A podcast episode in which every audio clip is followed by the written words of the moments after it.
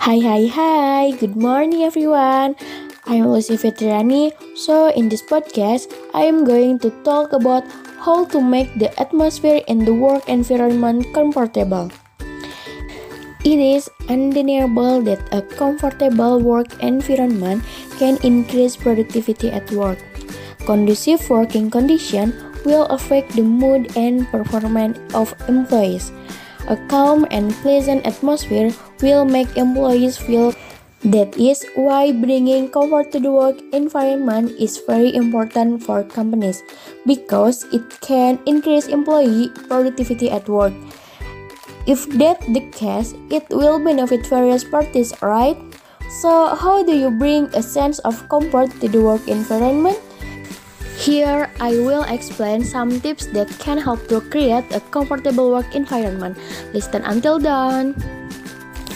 The first one is respectful to everyone. Be a professional person where you work by always showing respect to anyone regardless of position. Showing respect means you respect maintain this attitude in any situation including when you are having an opinion at a work meeting. When there are coworkers who are expressing their opinions, let them finish first, then you respond. That way, conflicts in the work environment can be avoided and you will certainly have a comfortable day at work. The second one is deal with coworkers wisely. Wherever you work, there will be people who irritate you while you are working. Many factors cause it, either because of its anyone nature, not being disciplined at work, or maybe being too stubborn. Facing colleagues with various character, of course you must encourage your patience so that there are, are no fight at work. If there is a fight at work, it can reduce your level of productivity at work.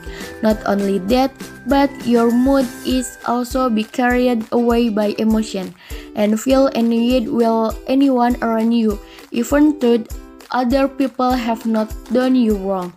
Therefore, it is necessary to have the ability to control emotions so that the work environment feels conducive. The third is establish good communication. Communication between superiors and employees and coworkers need to be maintained properly when inside or outside to the work environment. If you are having trouble doing your assignment, then don't hesitate to ask for help. Avoid being a know-it-all as this can lead to misunderstanding. Therefore, create good communication so that misunderstandings in the work environment can be avoided.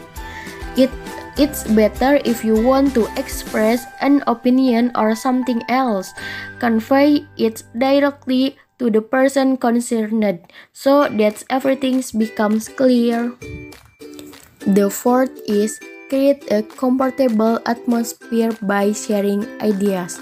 One of the factors in creating a comfortable work environment is a pleasant atmosphere for sharing ideas.